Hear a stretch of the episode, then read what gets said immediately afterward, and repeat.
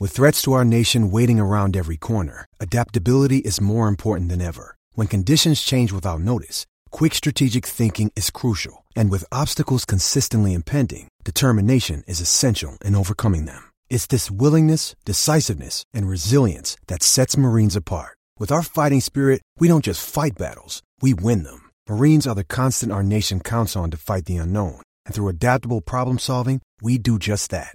Learn more at marines.com. When you need mealtime inspiration, it's worth shopping Kroger, where you'll find over 30,000 mouthwatering choices that excite your inner foodie. And no matter what tasty choice you make, you'll enjoy our everyday low prices, plus extra ways to save, like digital coupons worth over $600 each week. You can also save up to $1 off per gallon at the pump with fuel points. More savings and more inspiring flavors make shopping Kroger worth it every time. Kroger, fresh for everyone. Fuel restrictions apply. He is sitting right next to me and he is visibly like uncomfortable, shaking almost like he's like going to throw up. And uh, so I'm talking to him. I'm like, "You all right?" He goes, "No, I'm I'm not doing very well." I'm like, "What's wrong?" And he goes, "Well, you don't realize how hard it is to be Brett Favre every time I go out there. TCL is a proud sponsor of the SKOR North Studios. TCL, America's fastest growing TV brand. It's Minnesota Sports Rewind. All right, welcome in to another episode of Minnesota Sports Rewind, where we do deep dives into prominent Minnesota sports events, games, trades, moments. My name is Phil Mackey, and this episode is part of a multi part series about the 2009 Minnesota Vikings. It's been 10 years since we all went on that magic Brett Favre carpet ride. Uh, I think they should have won the Super Bowl. We can dive into some of that stuff. But our crew for this episode includes Judd Zulgad, who covered the Vikings in those days as a beat writer for the Star Tribune. We're going to catch up with quarterbacks coach during that era of Vikings football, Kevin Rogers, who's full of stories, and Sage Rosenfels, backup quarterback to Brett Favre during 2009 in the film room on a daily basis with also countless stories. Before we get into this, are you sure you want to do this? of all the been things mentally preparing that you, for 10 years. I mean, there's a lot of things we could talk about, but are you sure you want to go back and take off the band aid? Because I don't think the scab has healed for most people, including myself, and uh, and we're gonna I think we're gonna we're gonna rip this thing off, and we're gonna look at what what happened So he- ten years ago now. Here's what this is. This is your scab. I'm peeling the band-aid off, and knowing Judd, he's sitting over there with a tub of sea salt to pour into it. Now he's you. now he's like Kramer up there with the uh, the, the juju fruit, and one's gonna land in my scab and uh, you know fix my problem. I want to find out now what I didn't know back then. That's why I'm here. Uh, well, we'll see what happens here. We'll see what uh, when you start scratching uh, various aspects of my brain and what you know sort of floats out uh, from from that season. So we're gonna do we're gonna basically do two episodes here with you, Sage, and we're we're gonna do one full episode on just the 2009 NFC Championship game. But let's let's start sort of at the beginning because so Judd and I have this unique perspective as sort of insiders but outsiders. I at the time was at at KFAN writing about the Vikings for KFAN.com. Judd was at the Star Tribune. And it was August 19th of 2009 when I believe it was a black SUV carrying just Brad. Was anyone else in the black SUV besides Childress and Favre, Judd?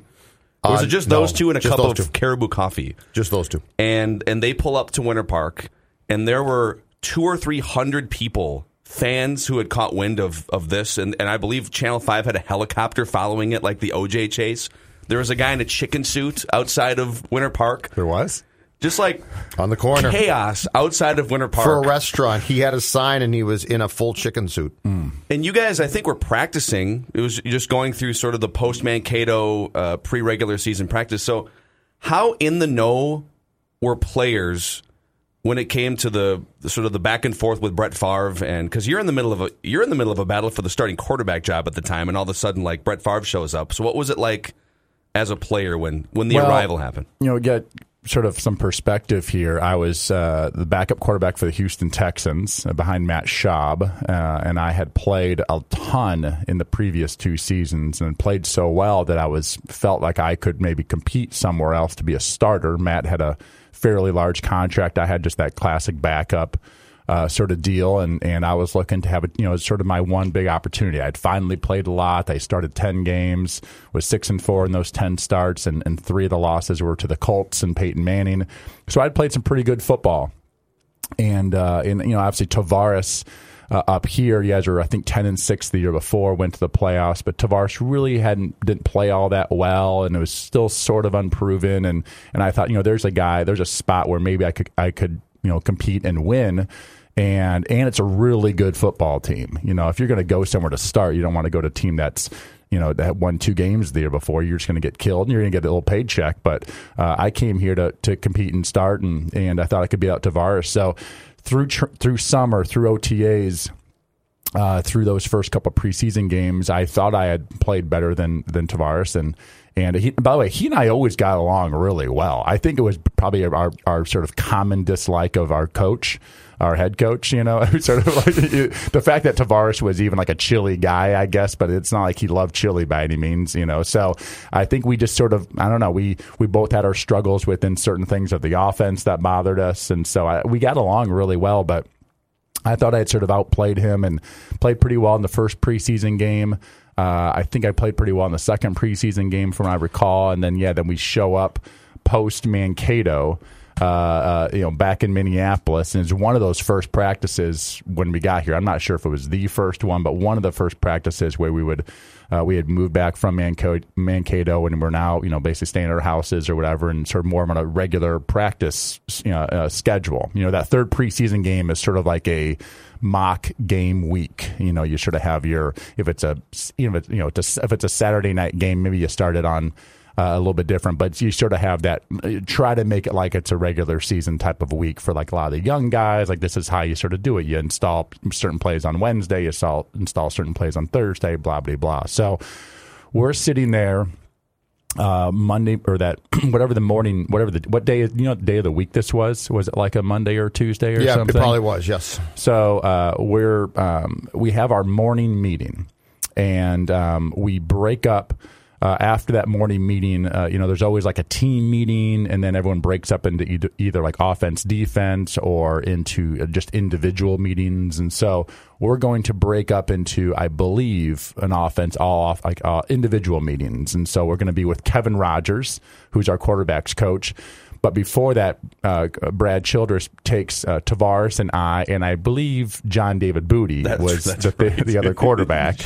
Let's not leave him out of the mix here, you know, and um, brings us into this room, which really just was where Chris Kluwe played video games. It seemed like to me, it was like a, I guess it was a lounge room, and I don't know if it had a pool table, but it had video games, and it had like a Guitar Hero thing that Kluey was like a national champion or something He was, he was very good. Yes. So I was never really in there, but like that was probably the only time we were in there. Um, so and and Childress says to all of us, he says, "Well, guys, today we uh, we're, we're going to sign Brett Favre." And blah blah blah, and so to, you know, we, we it, it was it was no more than a minute long. And, actually, we have we have exclusive audio of this. Actually, oh, you do. um, or uh, um, and um, spit it out, Brad. Um, so after that meeting, we you know went to the quarterback's room, and I, I don't really remember much after that. You know, we had a couple hours of meetings and talked about you know we're we're like installing the game plan. You know, like we're installing the game plan. The quarterback wasn't there yet. You know what I mean? So. Um, then we got to like I think we had a walk through or something, and then we had lunch. So I'm sitting there in the cafeteria, Old Winter Park. Uh, I'm at this table, and uh, I'm f- facing. I'm sort of facing the table, and behind the table is the TV, if that makes any sense. And at my table, though, is Jared Allen, Greenway, Leber, I think Heath Farwell, who was like a linebacker, special teams guy. Him and, and, and Jared, he was like Jared Allen's little minion type of deal. Uh, so there's like five, six, maybe John Sullivan or center. And uh, we're watching this thing. And it was one of those deals where, like, well, this is awkward. You know, like here we are sitting next to Sage, who like you know moved his whole family up here and you know took a chance, took a chance of a lifetime to try to be. This. Now it's like, well, that's over. So, uh, but you know, we'll see how this goes. I mean, it was, it was that was.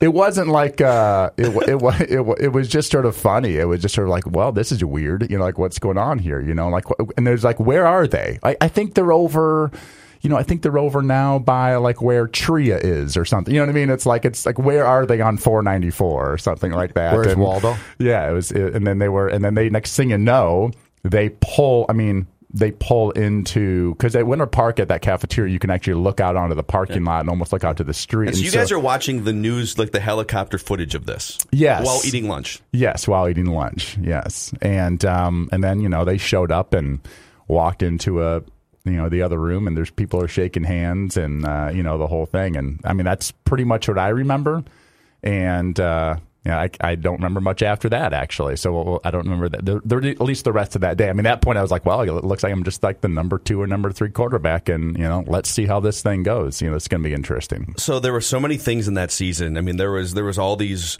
just little peak moments. Obviously, the arrival of Favre. The I, I, he was he was easing into the season. That Cleveland game where Peterson ran for three touchdowns and a buck eighty and stiff armed some poor Browns defender halfway to Man, the oh, bench on the sidelines. Yeah. And Favre was just like the first two games of the season. Favre was just all right. We're here. I'm 40. You know, I'm just uh, I tore my biceps last year, and I think all of us wondered, is he just going to be here to hand off to Peterson? Like, what is what's? And then all of a sudden, the 49ers game in Week Three at home, and the second half Was and- that week three? Yeah, it was early in the season. Man, week I- three yeah, or four. I, yeah, I should. Uh, Home opener. It, it was. Yeah, you played Holy at cow. Cleveland. Greg at Lewis back Detroit. of the end zone. That Yeah. was amazing. I mean, we could just deep dive into that play. Let's do know? it. What do you? Um, well, what do you remember? Because well, so first game of the year, and uh, you know, I remember like, well, you know, we'll see how this goes. We're going to. The nice thing is for me is, you know, for whatever reason, even though I outplayed, well, I could probably give you some good reasons, but for the, I, felt like I outplayed Tarvaris, so I was really still going, okay, well, I'd, I'd like to be the number two guy, and then then Brad maybe the number three guy. And now I had been the number three guy early in my career for like four years. It's a, I mean, people love the backup spot. The number three guy is the real money because, you know, there's like no stress, right? I mean, the backup spot, you may not play, but like you're stressed out that you might play. The third guy, you're not going to play. So like that's the best spot to be in. And I was making three million bucks. It was a what a deal. I was like the highest paid third string quarterback in the in the history of the league. So San Francisco week three, and so we're we're playing this team, and that was who was their head coach at that time. Was it Mike Nolan in 09? I'm not sure, but their defense was really good. I think it was Mike because Mike had come from Baltimore as the defensive coordinator. Okay. Yep. So their defense. no, it was, it was Mike Singletary. It was a Singletary, Oh, yeah. but their defense really was Never good. mind Now that. their offense wasn't great uh, during that time with their defense, and that ended up being the sort of the the defensive nucleus that you know Harbaugh ended up actually sort of walking into. You know, Harbaugh got a lot of credit for taking that 49ers team to the Super Bowl, but their offense was terrible. And they won by just having this sort of collegiate, grinded out offense because Kaepernick could run. He was much, he was enough of a threat. And then versus like, you know, very simple defense, he could complete some good throws. And Frank Gore was just sort of a monster. And they just sort of played beat it up football, but their defense was like scary. Justin Smith was really good. Uh, they had a two just hard hitting safeties. They had the linebackers, um, three like you know basically Pro Bowl style linebackers, and so yeah, that, that that was what was the scary part of the team. And Favre got the, and this is the game where like, okay, Favre can't just hand it off to Adrian or throw some quick bubble screens to Percy. He's going to have to like really win this game.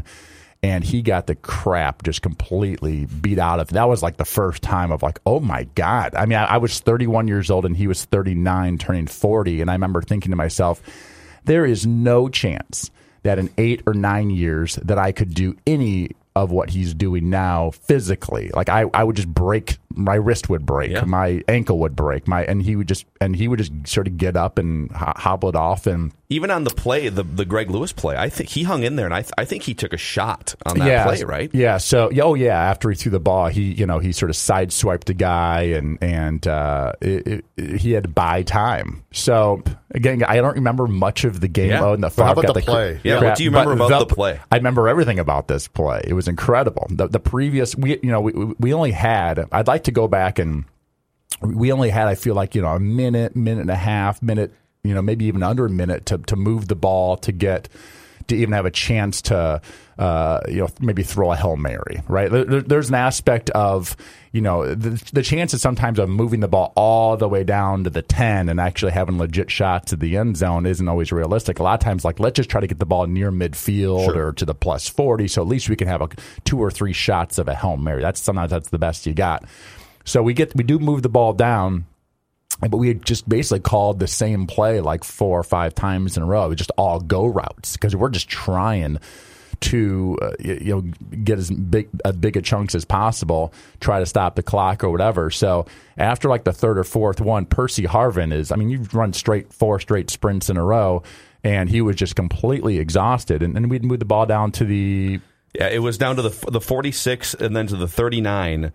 Uh, no timeouts, by the way, so that's why chunks of time were just leaking off. yeah. So Percy Harvin comes out of the game. Yeah, All he had a, it was a 15 yard uh, completion to get to the 39 yard line, and then the one play between Percy coming out and and the Greg Lewis play was a seven yard completion to Bernard Berrian to get from the 39 to the 32. Okay. I think that was without Percy on the field. Yeah, so Percy had come off, and Greg Lewis, who probably hadn't played a snap yet that season, maybe uh, as a wide receiver, maybe on some special teams, he was fa- he was fast, and he was sort of like somebody to be a gunner or whatever. But um, he had come again, a guy that also just sort of had showed up more recently, like had come from that Philadelphia system, Childress guy, know, right? Childress guy or whatever. And I think, and he's coaching the NFL. He, he, he was coaching Yes. for the the Chiefs. I'm not sure he's coaching for now as like a wide receivers coach, but anyway, so our receivers are exhausted. We got this, you know, young fresh guy in the game, which is like, well, you know, he's like the last guy Favre's going to throw the ball to. So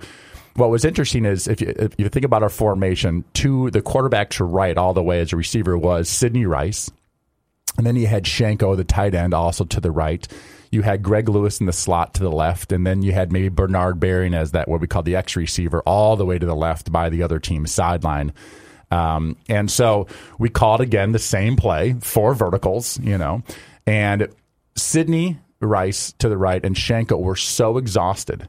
And the and the DBs, the the the safeties and the corners were playing like 25 yards deep and just sort of standing there. Like, you know, it- they weren't playing like a normal what we call cover four coverage. They were just like you know, keep the ball in front of you type of thing Yeah. and let them throw 10 yard completions. There's literally just not enough time for them to run that many more plays to work the ball in the end zone. So they're happy to give up a 10 yard stop route and to Sidney or something. So Sidney and Shiancoe run up and there's like you know there's no there's no reason to like chase a ghost or whatever right so there's no reason to just like keep running because the dbs are just standing back they're basically in a hail mary type of position but on, on roughly i would say the five yard line maybe they were just sort of standing there and so Shiancoe and Sidney stopped after about running for about 15 or 20 yards they just stopped And they stopped just because they were tired, or was I think a like- mix of tired and like, well, you're not going to, Favre's not going to just throw the ball up for these guys who are just bailing because it's they're going to fair catch it basically at this point, and maybe just because they were so exhausted, you know what I mean? Because this is like the fifth or sixth play. It seems like they'd run like the same route in a row, and the guys are just, just tired, so they just stopped. Meanwhile, Favre's back there buying time. You know, he's making the guy miss. He's basically in hell, Hail Mary mode. Um, and that safety in the corner to Sidney's and Shiancoe's side end up sort of coming up because it's okay, those guys have stopped running now. There's no threat deep. We're going to sort of come up. Now, then there's Greg Lewis on the other side who's fresh and he's running his post route on his left hand side. And that post route is what we call a bender. So, versus a cover two or two high safety coverage, you're not going to run right at the safety. You're going to sort of bend across his face, almost like a post route. Well, that usually is hit at about 20 yards. You know, there's timing there, right? There's a space between the linebackers and the safeties. It's like a sweet spot about 20 yards where you hit that bender. Well, he took the angle at, at the 20 yards or whatever, and he just kept running, you know. So that angle ended up bringing him across to the other side of the field behind the safety who was like over Shiancoe and behind the corner who was over Sidney Rice on the quarterback's right side. And Favre bought time and somehow found him. I don't know how, but somehow found him and let it fly. And uh, and you just sort of, I mean, it, it, he catches it in the back of the end zone and and he gets his feet down and Yeah. the place goes crazy. And you, you, my really my first thought was, there's no way that's a completion. There's just no way. And you couldn't really see the back uh, of the end zone. I feel like it that might have been part of the field that was almost like warning track. I'm even not sure if it was you know, uh, like if it was uh, like artificial turf or not or whatever. I'm not even sure, but it was. It just felt like there's just no way he caught that in bounds and that's a completion because it was, and then the, the throw was, was so insane. And and uh, you see the review, and the whole crowd goes absolutely crazy because you could see pretty clearly like that was a catch.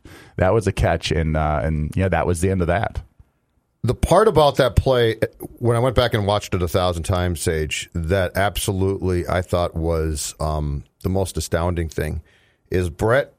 There's, I think, a linebacker or a D lineman rushing at Brett, and, and it's the guy. He got hit eventually, but I think the first guy didn't get him. And they always talked about the size of Brett's hand.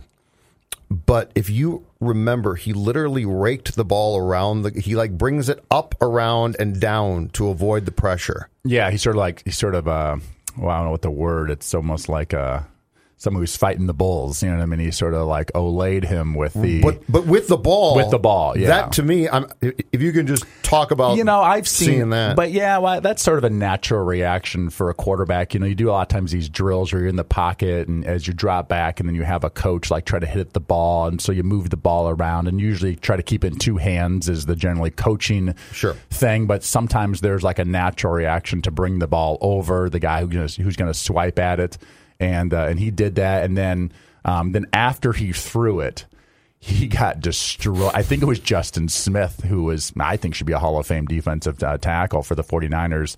Uh, I think it was him and just destroyed Favre. So obviously, he probably, you know, what's interesting is a lot of throws as a quarterback that you end up making. You throw the ball and you don't really realize it till later, but you watched it be completed or intercepted or whatever it might be. But your your view is from your head next to the grass. You know what I mean? Like I just got killed. My head's not. I'm like laying on the ground basically, and I'm like watching the play down the field. It's a very weird way to like see what happens. a lot of times you just sort of wait for the crowd reaction to know if it was if it was caught or not. It works the other way too. It- it- sometimes with Brett Favre, where like the play's now coming back the other way at you because somebody else caught it that wasn't supposed yeah, to, and but- you're laying there. Well, then you get to decide if you want to get up or not, Yeah. which is nice. you know, you could just lay there. But yeah, he you know he got completely crushed after that play, and and uh, and you know. It was it was amazing. I don't know how many fans had left. I, I, I think a fair amount of fans had uh, had gone home, um, and uh, I I think one of the great throws and catches, like I honestly in like NFL history. I mean, I don't, I don't think that play actually gets enough credit. There's a lot of famous plays in NFL history. Maybe it's just because it was a Week Three game, and the championship games of that season overshadows all the other games. But that was absolutely incredible, and that was the first time that I'd really seen. You know, and this is year nine for me, but this was like that was true magic. That was the first time I'd actually seen that type of magic from a player. You know, I mean, Dan Marino throwing having that you know two uh, uh, uh, spike it play versus the Jets on Monday night back in the day, or you know th- these plays that happened over the years where like magic sort of happened. Favre to Di- Favre to uh, what's Antonio Freeman with Chris Dishman falling asleep on Oh. Monday Night Football too, where the ball kind of bounced off of his back and yeah, or, around. or some of the stuff that Randy Moss used to do back in the day, you know, and when he caught that one ball and then and then he uh, uh, he he he uh, Flipped it to Moe Williams. flipped it to the Whizzinator or whatever. It, that was he the And Whizzinator? that was Onterrio No, Smith. it wasn't wasn't? Onterrio Oh, Smith. well, so um, so uh, yeah, that was the first time I'd really seen just just something that I could not believe uh, in the National Football League, and I'd been in the league for like nine years at that time. It was. Uh, it's having uh, also been in the building, and Judd and I were both in the press box for that game. It's top three crowd noise pop I've ever heard in a building, and that, that includes being at later on that that calendar year, being inside uh, Metrodome for Game One Sixty Three, Twins and Tigers. Um, I wasn't in the Metrodome for uh, the Twins World Series in '91, but like it's the like like one of the the three loudest crowd pops I think I've ever heard when he came down with that ball initially when people you know when people thought that it was a touchdown and it was but then we had to of course wait for the replay yeah. what was like before we die because we I, I want to talk about some of the packers stuff later on that year too but Oh man. just a quick aside what was brett like behind the scenes and what was it like watching film with him what are some things like that we wouldn't know that you would have experienced with him behind the scenes Well, you know, I got to him so so late in his career. What was sort of neat was that he would sort of joke around about like how little he knew for a long time. You know, there's this famous story that uh, it, it was like year, I think it was like year four, and um, when they when he was with the Packers and and and the offensive coordinator was was talking if it was Andy Reid or if it was Holmgren or what they were talking about nickel defense and and he pulls like you know Ty Detmer aside or whoever the backup was at the time is like, what is he talking about with this nickel defense? And it's like, you know, year four in the NFL, these are something that you sort of learn. And at this point, you probably high school people, you know, know it. You know, it's when you take out a linebacker, you put in another DB because the offense has three receivers and you have five DBs a la nickel defense.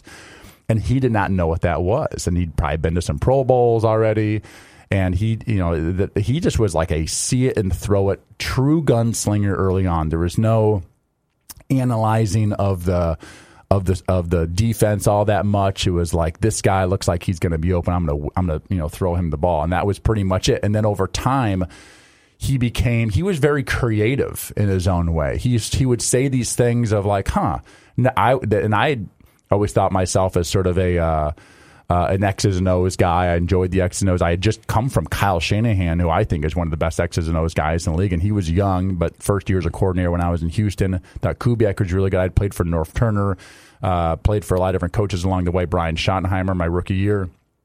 And but he would say these things of like, well, you know, if we do this with this protection, we can do this, that, and the other. And I was like, huh, that that's really interesting. I never never thought about that, that about it that way. Um, but he would he's had seen so many defenses and been through so many practices that that's when he started doing some things with protections or the running backs.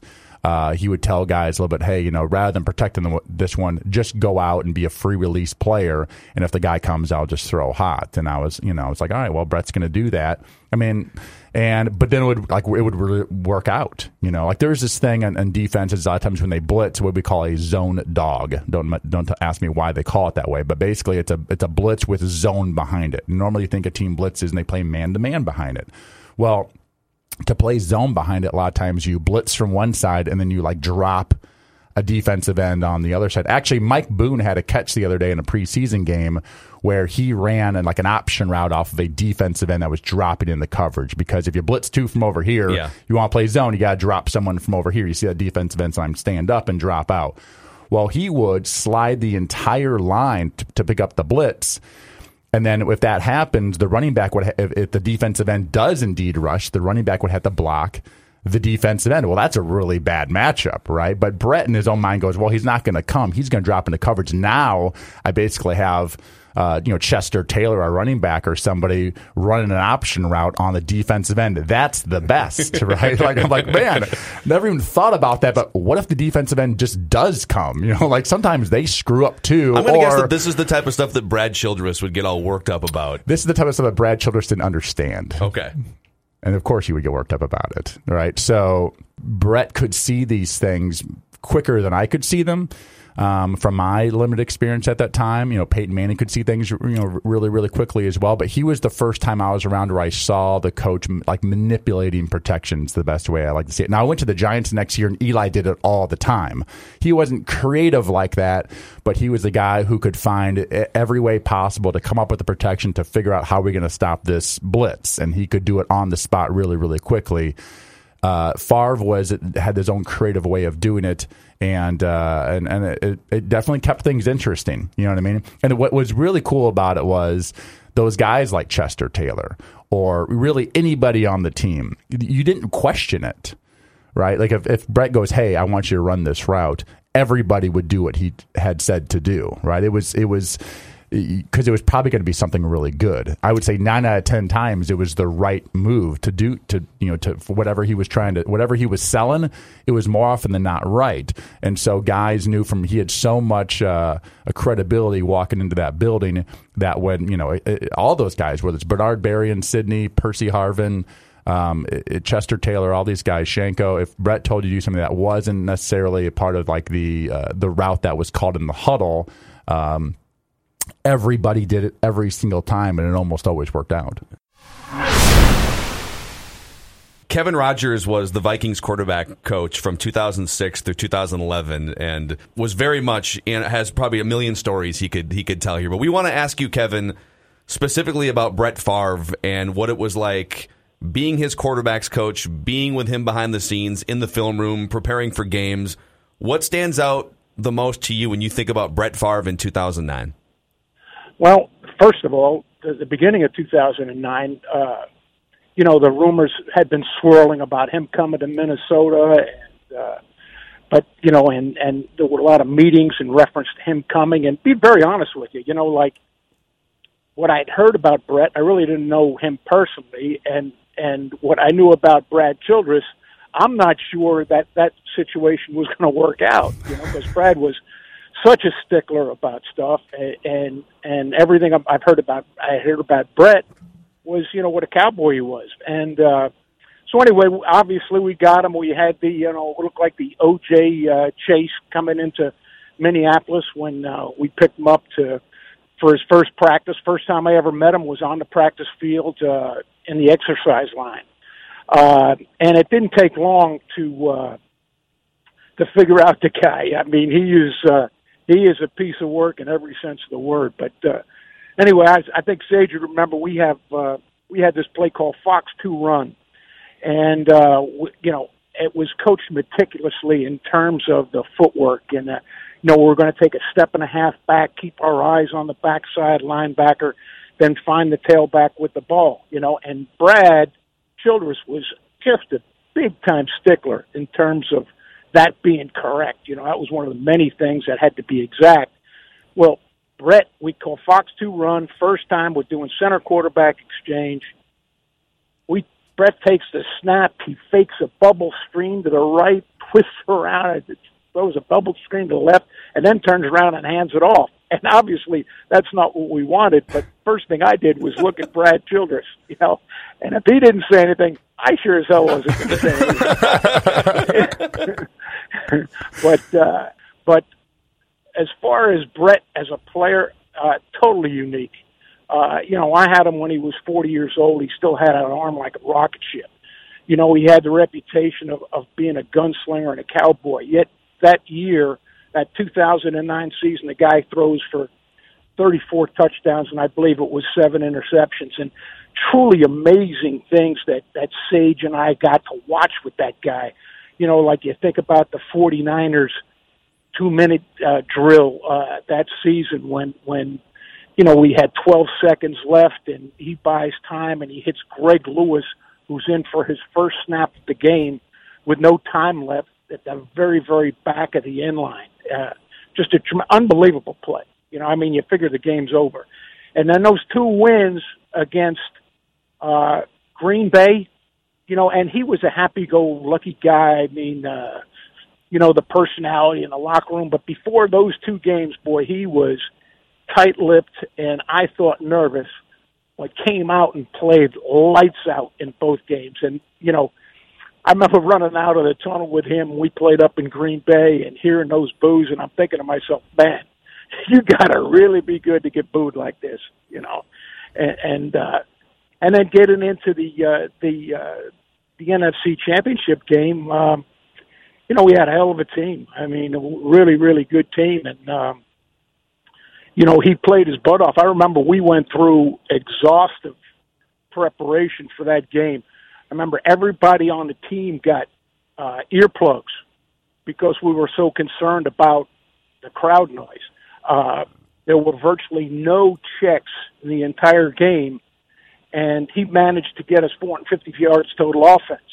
And uh, you know, to this day, uh, you know, like when when New Orleans lost that game this year on that pass interference call, you know, it was uh, you know what comes around goes around as far as I was concerned because you know that uh, uh, that Bounty Gate game was absolutely ridiculous, ridiculous, and uh, I'm amazed that some of those guys still have jobs in the NFL. But but Brett Favre uh, was everything I could have imagined in a quarterback, and even more. And absolutely every day he showed up for work. It was a good day he had fun. I mean, he really had fun, and that was a 40 year old man, and uh, he made it fun for all of us.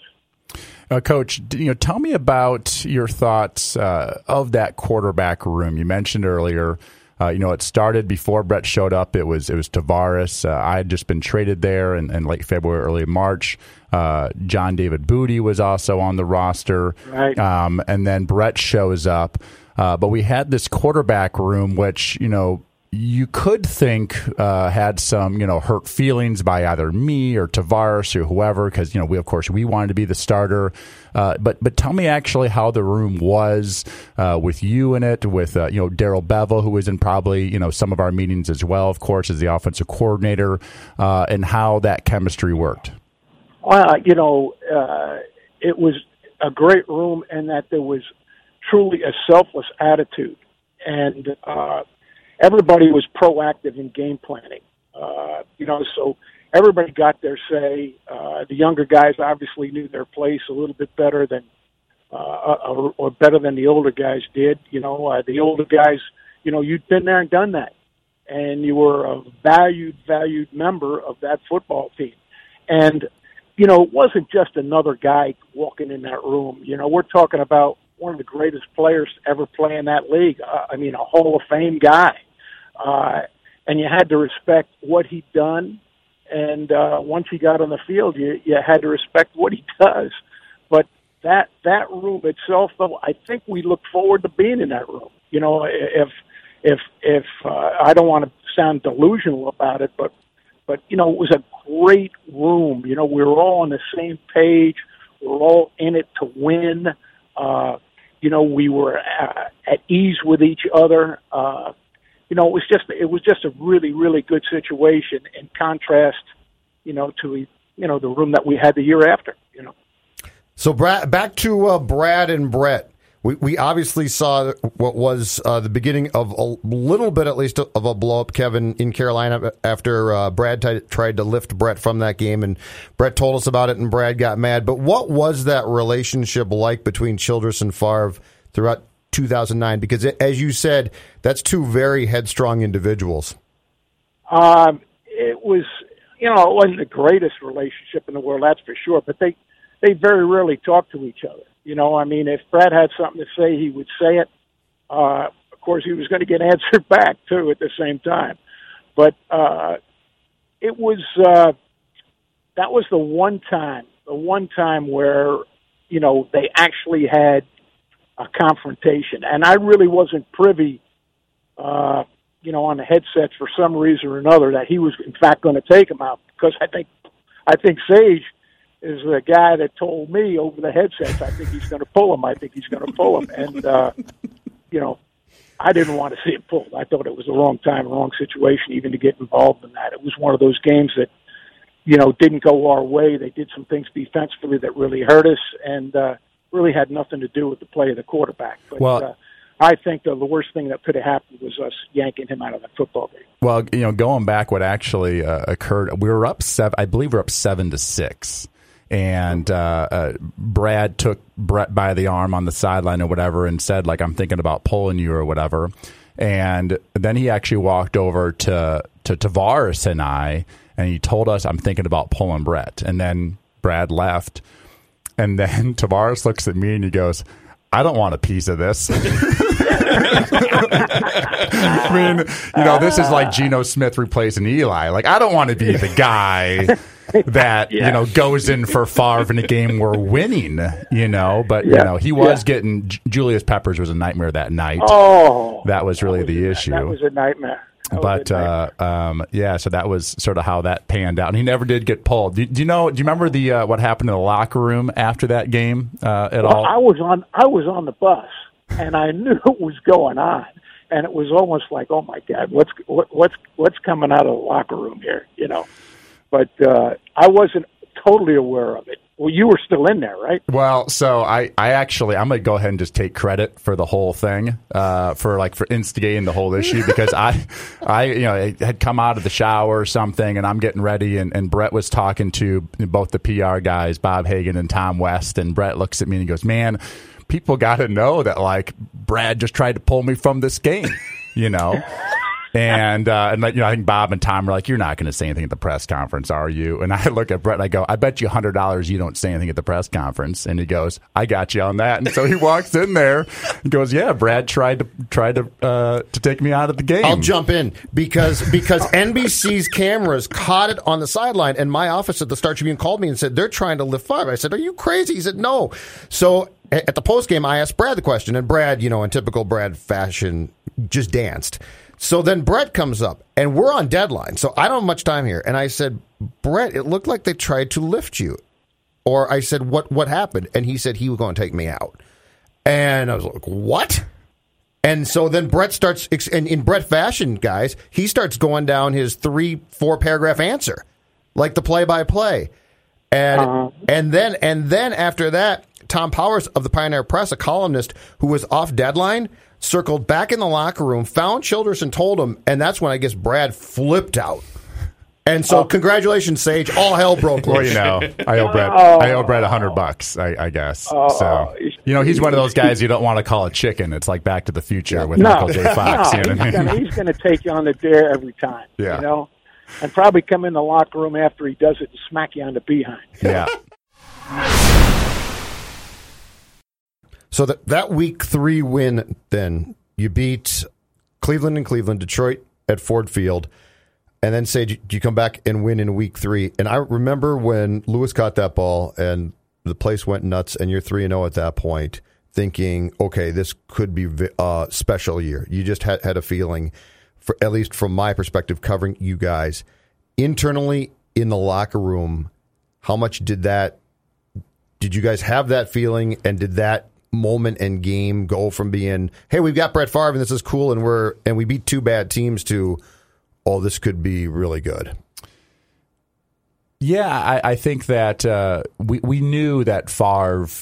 No offense to Tarvaris or myself, but uh, we knew that Tarvaris gave us the best chance to win the Super Bowl. I mean, the guy still had a lot of game left, and and he had played fine in those first two games, but this was where like, wow, we really needed him to come through for us, and he came through in, in fi- flying colors. And you know, maybe the rest of the season, hopefully, there's not too many games where we have to. He has to do those superhero type of uh, games, but you know, if he can do it for you know three or four games, then catch some magic in the playoffs. This really is a Super Bowl caliber team. I mean, our defense was so good; nobody could run on us. I think we did have like the number one rush defense in the league for three straight years, which then you know, uh, you want to know why Jared Allen was so good. One of the reasons was because they were teams were in third and eight all the time, third and ten all the time because of Kevin and Pat Williams and the linebackers and, the, and our rush defense was so so good. So you have all these situations which are perfect for what Jared. You know, defensive ends aren't that great on third and one. You know, rushing the passer, sure. right? So, yeah.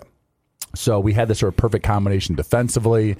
We had Adrian Peterson. What was interesting though was Adrian wasn't after that first game really. He wasn't really going off. You know, he wasn't having this incredible. He ended up not only rushing for about thirteen hundred yards. I think that season it was not one of his better uh, seasons as, as it was the, the, in the years before.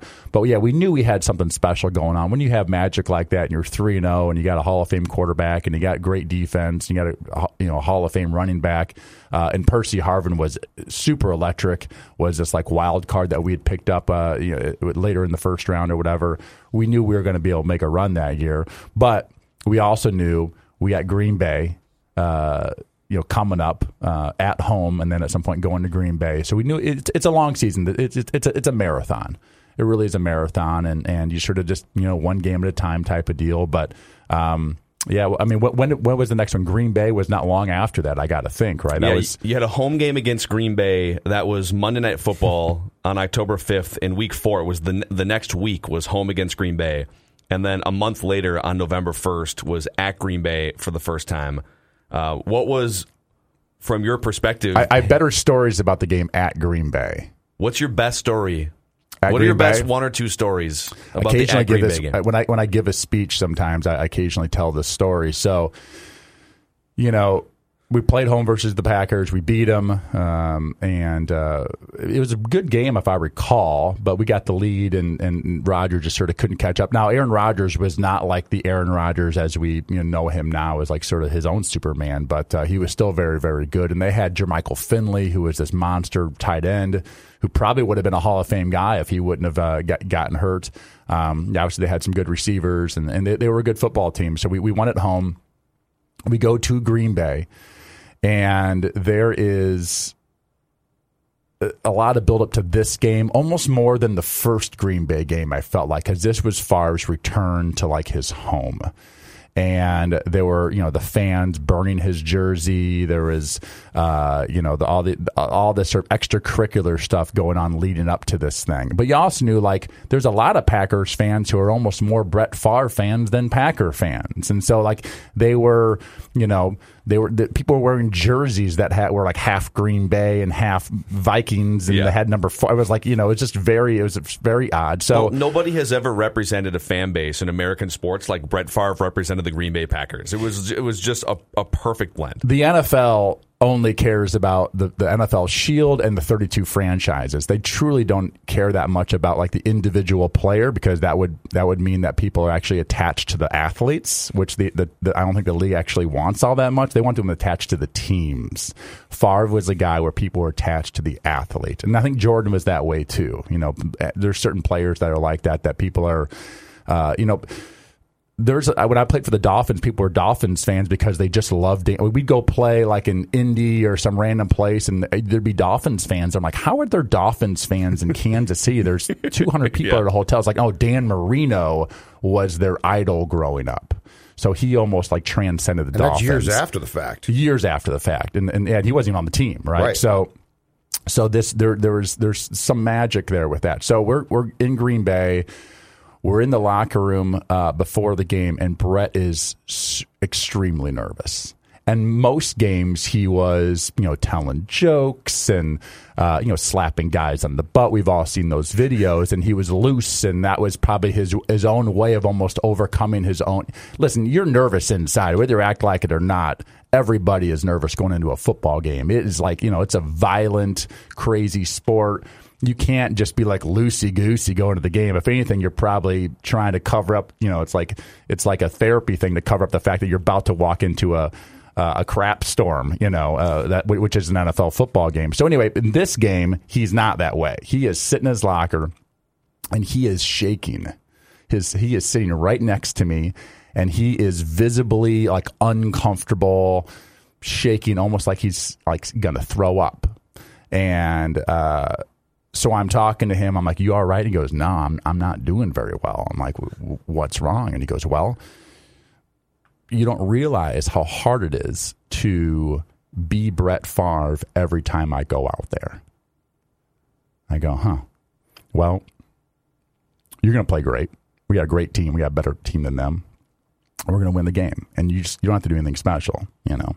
I can't say I had anything, you know, in great words for him, but he, you know, imagine that. Imagine having to do what he did just a few weeks earlier in San Francisco and mentally going, I may have to do this again this time and make magic happen because he did it forever. Like that's the way he played. That's why people were a Vikings Packers jersey combination with number four on it because it was about you know because of that magic and that's what that that was that was magnetic about him. But there was this internal pressure that he had that uh, it's hard to live up to that, and then to go home. I I truly believe he was concerned or did by it, did bother him that people did burn his jersey or that people might boo him. Like he loved Packer fans as much as Packer fans loved him, and then to go back and then to you know it's like what Andrew Luck had the other night where people booed him. He goes, "Yeah, it hurt." You know, so imagine going back to this place that you gave it all for, and then they boo you just because you're on another team. I think he was sort of worried about how much that would hurt him. You know, and um, so there was that in the locker room, which, which was interesting. And then as we're walking down the tunnel, now most of these new stadiums they have these huge tunnels that you can like drive a, a semi through, basically out into the field. And so it's not some small. Now in Green Bay, it's not that way. It's basically a single person single row tunnel. Like maybe you can have two way traffic of one person's coming up to the locker room and one person's going down, but it's that's about it. Yeah, but not like Kevin and Pat Williams shoulder to shoulder. Yeah. yeah, Out the end zone too, right? Yeah, it's You a south come right end out zone. into that end zone. It's a south end zone. You come out of the south end zone, and you sort of it's like it's like you open up to the Lambeau Field. It really is. It's I think it's probably the coolest like entrance into an NFL stadium for any football team of any of the stadiums. I think it's the coolest one. Uh, you know, sometimes you're in the corner of the end zone. Again, they're like they're, they're these huge uh, w- places where all the uh, you know the the, uh, the the lawn mowers and all these things are going on and golf carts and stuff. This is not that way. This is like just for human beings to walk up and down at, at the width of maybe like six feet or something like that. So as we're organizing at the top of the stairs, I think to myself because I've been there before, and I think to myself, you know, I think there's going to be a lot of eyes on Brett Favre as he exits this tunnel. Cameras. This is going to be documented forever you know, Brett Favre's return to Lambeau Field. So I think to myself, you know, I'm going to be right behind him when this happens. get, get, make sure Sage Rosenfels brand I'm going to lives be, on forever. I'm going to be right behind him when that happens. And so we work our way down the tunnel and then we jog out. And you know those like old NFL films videos where they have the camera like sort of high above the quarterback or the, the star player as they run out onto the field and through like the cheerleaders and the whatever. Yeah. And or like Joe Namath walking back in from yeah, the like that, yeah, right? Yeah. I had that view, right? And and it was like the best view in the whole house. And I got to feel pretty much at the same time Brett felt it, the mix of cheers and boos and all that sort of just landing on us. I get you know the snaps of the camera and and you know all that. It was I got to be right behind him for that moment and really almost feel that. And uh, when, when I do occasional presentation, I'll put up. There's a couple pictures you can find online of just that instance of here. You know, here's Favre running out, but there's Sage behind him, and there's number two jersey. so That's the, amazing. So Sage, the press box in Lambeau Field is sealed. Okay, so you can't really hear a ton. Like the everything sounds muffled. But I remember when Brett came out of that tunnel that you're talking about, and I don't think I've ever experienced this in my life before. It crescendoed. It sounded like a 747 was taking off. From your perspective of being right behind him that day, what did it sound like and feel like? Because I've been to two Twins World Series title games. I've seen, I've I've heard stadiums loud. I don't think I've ever heard a stadium loud like that, and I don't think I will again in my life. Well, it's just a weird feeling being, you know, like the absolute spotlight uh, for like running out for warm ups. You know what I mean? It's it's it's. Um, I've never been. I, you know, I've played in all these games and Tom Brady come out and all these things, but you could actually feel from the moment we exited that tunnel through the fact that you know we were jogging over to the sideline and, and finding a football and playing catch with Brett or whatever. Like it's almost like the eyes never left us you could you could feel like everything that I was doing, even though everyone's looking at Brett, but like I was his you know basically play catch partner, but like everything was just being stared at, whether it's cameras or the whole crowd. I think it was uh, it was very odd. It was I mean it was being like the ultimate ultimate spotlight, and then you have to go out there and actually play a football game. Uh, which ended up being a great game. It was it was a fantastic football game, and, and Favre played wonderful in that game. And we probably don't win that game unless he would have played so great in that game. He was super efficient and and played great. There was a time we were moving the ball. I feel like we uh, we had the lead, but it wasn't by a lot, and, and we're like getting into uh, to, we're getting close to the red zone maybe, and we had called timeout or there's timeout or something. Favre was over on the sidelines, and it was like third down, and and uh, I had said something like, "Hey." Be careful. Like we can't have an interception. it goes like, like, are you kidding me? Like, you,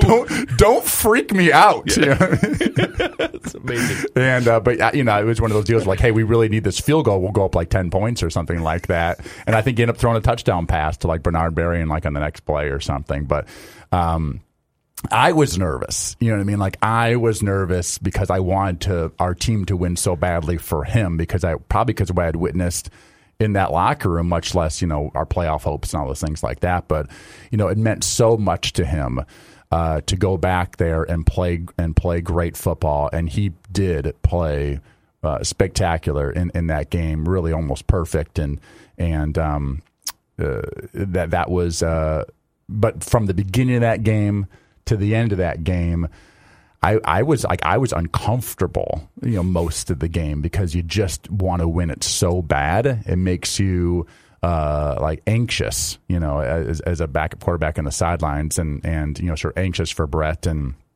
and uh, and their defense was confusing. They had Charles Woodson and they blitzed a lot. They had a really some tough blitz packages in that game, and Favre saw them all and got rid of them. And and Bevell really did call a very good game uh, in that game. Our defense played pretty well, and, uh, we and we pulled out a victory. Okay, let's make this the end of part one here because we have a deep dive on the horizon for the NFC Championship game ahead. This is Minnesota Sports Rewind. Thank you so much for listening. If you like the show, if you like these stories that Sage Rosenfels is telling, and uh, maybe you've sampled some of the other episodes, we would love it if you gave us a five star review on either Apple or Spotify, wherever you listen to podcasts, and go tell some friends about Minnesota Sports Rewind. Thanks for listening. Hi, this is Chris Howard, host of Plugged In with Chris Howard. The College Football Playoff Committee made their decision on Sunday, and as much as I loathe the idea of Ohio State losing their way into the College Football Playoff, I 100% agree with OSU making it in over Bama. Nick Saban citing some hypothetical point spreads to prove his point that the Tide deserve a spot in the college football playoffs holds little substance when you consider Bama's best win is over Texas. No, the committee got it right. TCU had a great season with far more ranked wins than Bama and didn't deserve to lose their spot after playing a surging Kansas State in a championship game. And Ohio State, while not playing some of their best ball later in the season, was still 12 0 until they came face to face with my Wolverines. While the college football playoff system isn't nowhere near as good as it could be, it's better than what we had. And in a few years, it will be better for all of college football. Hi, this is Chris Howard, host of Plugged In with Chris Howard. Get the latest odds and trends for every professional and amateur league out there. From football to basketball to soccer and esports, we've got it all at betonline.net. And if you love sports podcasts, you can find those at BetOnline as well. And don't forget BetOnline for the NHL, MMA, boxing, and golf. Head to the website today or use your mobile device to learn more. BetOnline, where the game starts.